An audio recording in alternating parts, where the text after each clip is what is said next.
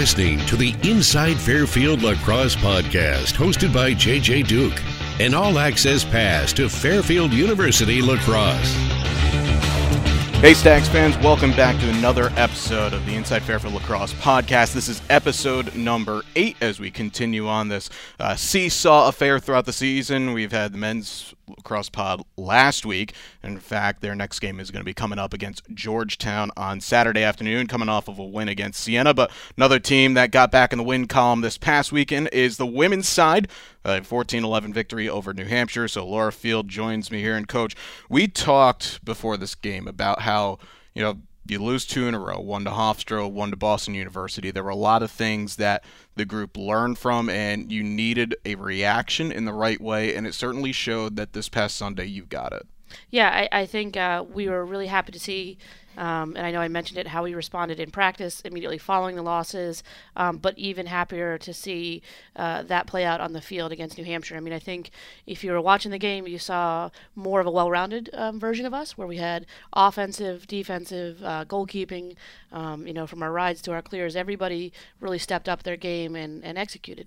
From those previous two games, it wasn't the fact that, you know, you said that Mamley wasn't having, you know, any issues at the draw control. They're, the shots were good shots, but it just it was those intangibles that the group was maybe not so much lacking, but it just wasn't coming in those previous two games. And now, you know, when you look at this New Hampshire game, Erin, you know, you don't win the draw control battle, but you won the key ones. You got the better shots that you were looking for in the right times. And yeah, you might say that, hey, wins and losses, it's all part of progression, getting to conference play, but uh, New Hampshire's a team that we would see, like, similarly in the M A C, so I guess this was kind of the really good litmus test that, you know, we were kind of hoping for. I think we were very evenly matched. I mean, you hit the nail on the head. You have draw control battles. Um, we both have good potent offenses with spread scoring. Um, we, we both um, have good goalies, and uh, I think we managed to, to knock one of theirs out of the game, which was great. Um, you know, we were very well matched. So when you want to see how you're going to stack up, um, you know, this was good to come out with a victory. Brooke Gallagher has been playing out of her mind over yeah. the last couple of games. She missed the first one, but then once she got her herself going, this is the player that I think we knew was going to be coming, and it, it's showing it. So what has she been doing outside of game action to kind of elevate herself to these big performances, the four goals and the three assists that she had in just this one game against uh, the Wildcats? Uh, you know, Brooke has always been this great player. I think, um, you know, she she battled an injury her freshman year, which set her back. Um, but this has been the version of Brooke that we have always known. Um, and I, I what's awesome about it is I think now everybody else gets to see it as well. She plays hard. She plays with speed. Um, she's got a confidence back that she she didn't have for that year immediately coming back from her, her injury. Um, you know, we're we're We're thrilled to see it, um, but it's not a big surprise to us that see it every day at practice. I mean, I think uh, our expectations are that uh, she executes in games and shows uh, the world exactly what we see. And I think it's now that added extra composure that she brings to the field as well, because coming in, there was a lot of young players that were fighting for time, and you're wondering who's going to be the one that would uh, kind of set the tone in the offensive side. You obviously had uh, Erin Mamley and Megan Beach in the back, so that was going to help the defense. But then on the attack, you had Taylor Mitchell and then Kathleen Holzman playing both ways, but you needed that second, and, you know, Brooke has really done the job, and I just love the way that she goes about the game as well. She fights for the entire game, start to finish, and the level just never drops. Yeah, and I think one of the things that, that we're most proud about is also um, her assists. Um, you know, that's something that uh, that you, you know we, we expected her to score, we expected her to be a driving threat, but we love that she's dishing the ball really, really well. In addition to that, Taylor Mitchell continues just to be flying right now. Another hat trick for her against New Hampshire, which I think I said that was her sixteenth game in her career where she's had three or more goals in a game. That's um. You don't go into the numbers too much, but that just shows these last two years, I guess, you know, from her middle of her sophomore year to now the middle of her senior year, it's just every game you get the same effort and the same production. She is uh, she is steady Eddie for us. I mean, you know, and she is drawing, you know, one of the best, if not the best defenders for most of these games, and she's still producing. I think, you know, you talk about Brooke with her composure and her poise, the same could be said of Taylor. She brings, um, you know, a level to the game that doesn't deviate no matter who she's playing against. And, you know, that is something that um, it's it's a skill set, you know, to be able to perform under any condition.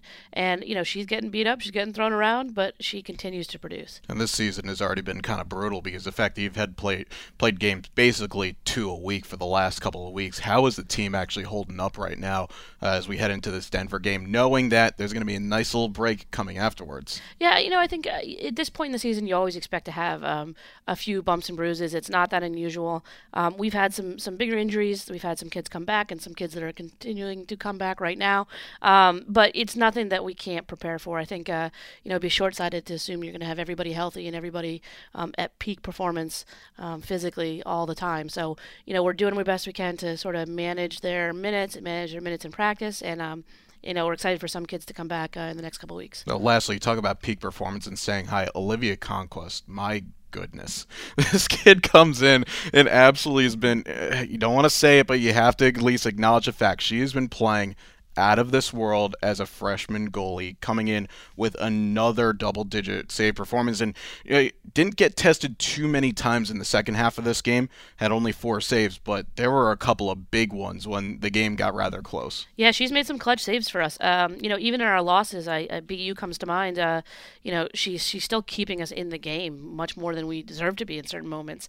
Um, she has been outstanding. I can't say enough about her performance. And, you know, she's a, she's a great addition to the team personality wise, um, and and we're just really happy that she's uh, that she's getting the reward for for playing well. Um, she's really put the work in. Now, the thing that we talked about at the beginning of the season was when you have the chance to develop young goalies, there's a great knowledge that comes from the coaching staff, including yourself and Murray, um, in addition to others. I mean, how much have you seen her grow, Olivia, throughout this, what, the three and a half weeks that we've had um, in the non-conference season, because she gets tested every day? Kara McHugh as well, another great attacker. Um, so how many day, or I shouldn't say how many days, but like how much you see her kind of just improve from day to day? She has improved day to day, week to week, and you can see it within the games um, themselves, kind of her style and her getting comfortable in the games. You can actually see that difference in the play. Um, and you're right, we do have a lot of different minds, all of us on staff, um, coach goalies in some capacity. So, um, you know, if a problem comes up or something we want to tweak comes up, we can attack it from a lot of different ways. Credit to, to Liv and to Emily. They've, um, as goalies, they've been willing to um, kind to do some goofy stuff with us, to work on some skills from non-traditional ways, um, and and they don't question what we're doing, and um, and it, it has resulted in them getting a um, better skill sets, uh, sort of magnifying the good and minimizing the bad of what we're uh, of the, what their styles are. Now I'm curious, what exactly are some of these training oh, techniques? Oh, you know, we have all kinds of toys. Um, you know, we we've we've got Velcro hand pads, we've got um, you know, lots of different things that you'll you'll see out there at any given practice. Have you guys gone to the Jim Craig style, throwing the tennis ball blind against the wall? No, you know, we're close to it. We're very close Ooh. to it. Um, yeah, if you, if you, if it's a goofy hand-eye drill, um, we probably have it, and we probably have done it. For those who don't know what I'm talking about, just go watch Miracle, the movie, and you can watch uh, the actor portraying the U S goalie Jim Craig and trying to catch blind passes coming off the wall with tennis balls. But now we look forward here, and this is a game that when I saw the schedule come out, I did a little bit of a double take for a second. You don't often see ranked teams coming into Rafferty Stadium, but Denver, who's currently the last of the I W L C A poll, came out. They're at eleven right now. One of the best teams in the Big East, got to the second round last year in the N C double A tournament. They come here Friday, three p.m. You can watch it on the SAG Sports Network. How did this game come about? You know, we had an opportunity. Uh, they were traveling uh, to the East Coast. Um, we just had a conversation. We're lucky enough to get them on the schedule. Um, you know, they're a great team. We've been out and played them before, and uh, we actually will return there next year as well. Um, so, you know, it's an opportunity that we can't pass up. They're a great team. Um, you know, I, I think they're hovering probably in the top ten, in my opinion, as a team. Um, and, again, we're very lucky to have them come in, and, and it'll give us a good test, and we have nothing to lose. So we're gonna we're gonna hope to give them a good game. That game that you referenced, traveling out to Denver, was back in twenty sixteen. I know much different teams than where it is today, but a day like that, when you make the trip out to, you know, the Mountain West area, you're playing at altitude, of course, but what did you learn from their style that you might remember and help the group now uh, for Friday's game? You know, I, I think in terms of their style, I think they've probably um, evolved a little bit in the last couple of years.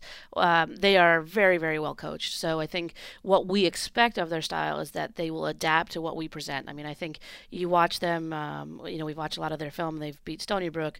Um, they beat Stanford. They're, they're playing really good lacrosse, and they've morphed morphed into different versions of themselves depending on what they needed for those games to come and win those games. And, um, you know, I think that's a mark of good coaching. That's a mark of, um, you know, respect for the teams that they're playing and adapting their styles to really um, help squash what's, what's going to be presented to them.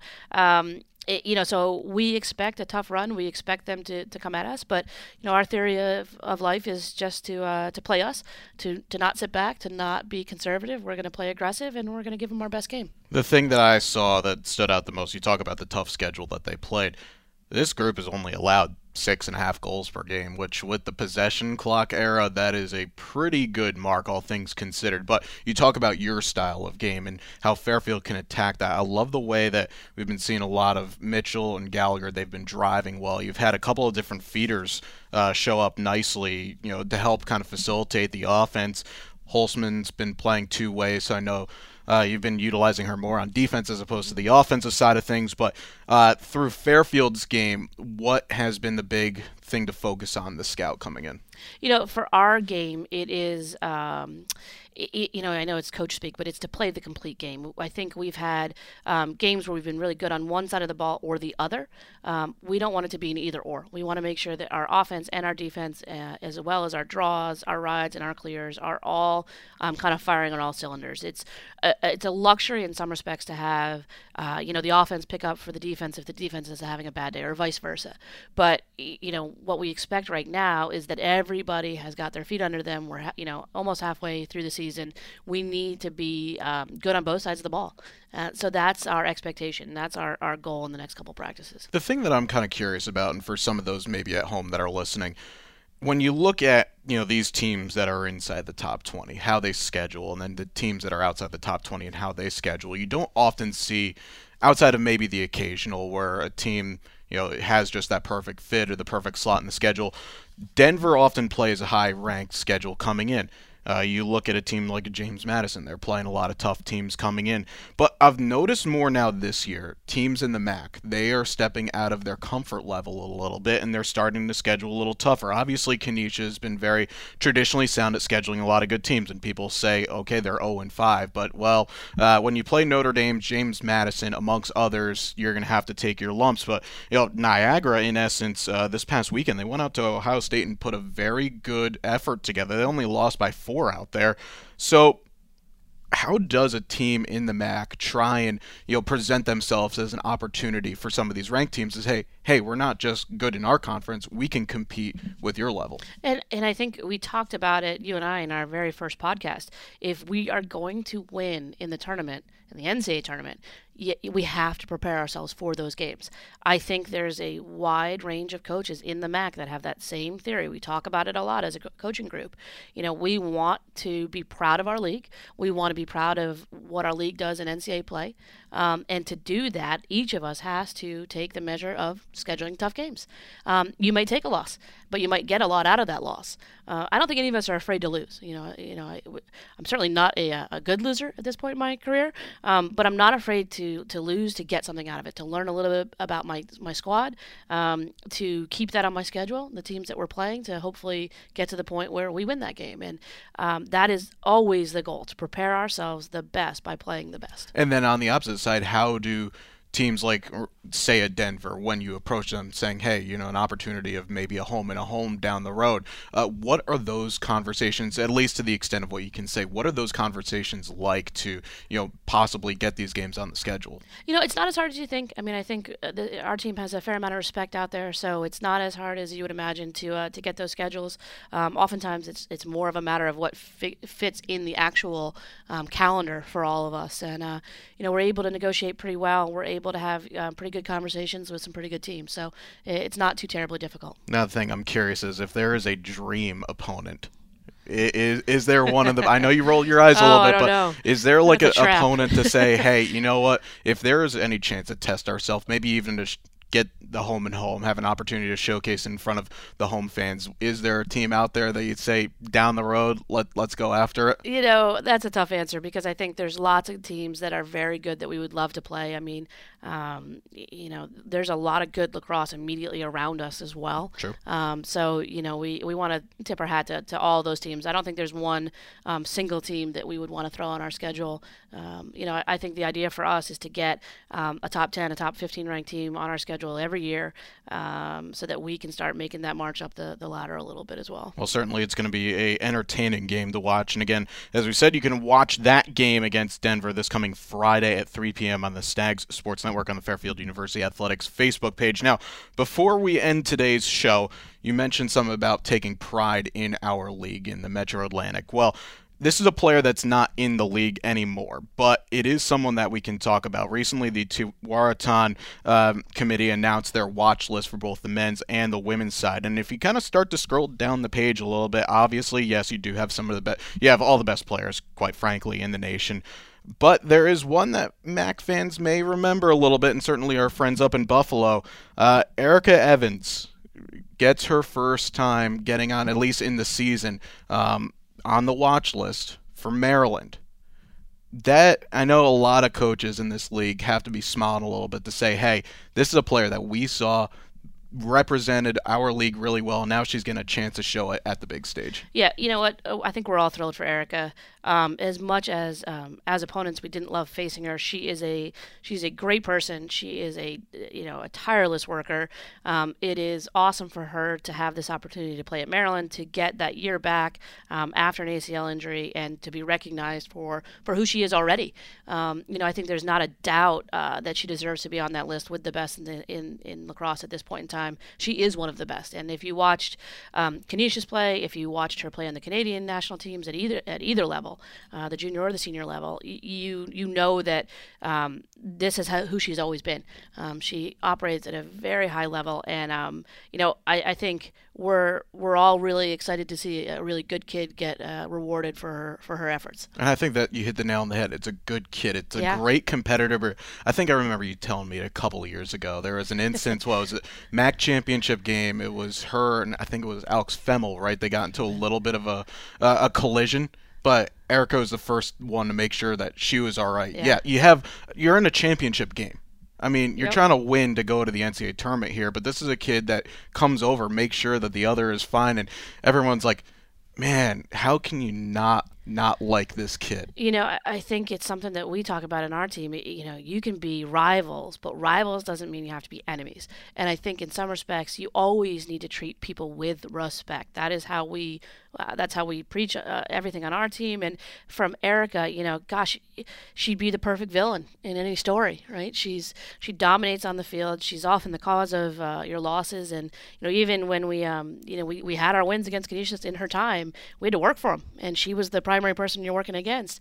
Uh, you you can't dislike her. Uh, you know, she does things the right way. She uh, she she's just a great competitor, but you know she doesn't sacrifice anything um, in terms of her conduct to get to that point. So uh, nothing but respect for her. Uh, you know, we obviously watch her and, and hope that she does really well at Maryland this year. Oh, absolutely. And I know the three years you hated to see when Canisius came to town, but this year we Erica, we're all pulling for you this year. In yeah. addition to that, what that roster of nine All-Americans on the starting lineup for Maryland. And that it's going to be a fun team to watch, and no doubt we hope that she puts on a good season. And yeah, you know, it, that's going to be a fun uh, list to watch as we whittle it down in the year. One other player that I know it's not at the D one level, but I do have to give a shout.